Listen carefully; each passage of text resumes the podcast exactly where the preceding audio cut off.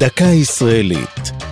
השבוע ציפורים, והפעם מפעל נשר. בספרו אלט נוילנד כתב חוזה המדינה, תכנון בנייתה של מדינה לעם היהודי חייב להביא בחשבון גם את ייסודו של מפעל מלט עברי.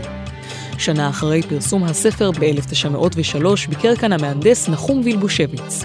בסיור שערך הבין שהגידול במלאכת בניין הארץ ידרוש שפע מלט. המלט יובא אז ממצרים, לכן החל וילבושביץ בתכנון מפעל ארץ ישראלי שיוכל להפיק עשרת אלפים טונות מלט בשנה.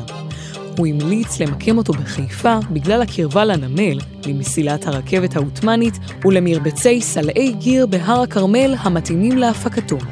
ב-אלף תשע מאות עשרים וחמש, אחרי שנים של תכנון והשקעה, החל סוף סוף ייצור המלט במפעל הראשון בארץ. חברת נשר מפעלי מלט ישראליים בע"מ הספיקה מאז לייצר מלט ששימש לבניית יותר מארבעה מיליון דירות.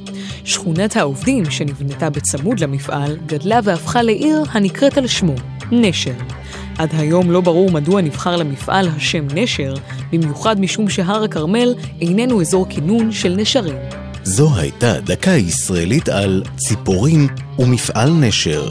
כתב דניאל סלומון, ייעוץ הפרופסור יגאל לוין, מפיקה אור זואי סולומוני.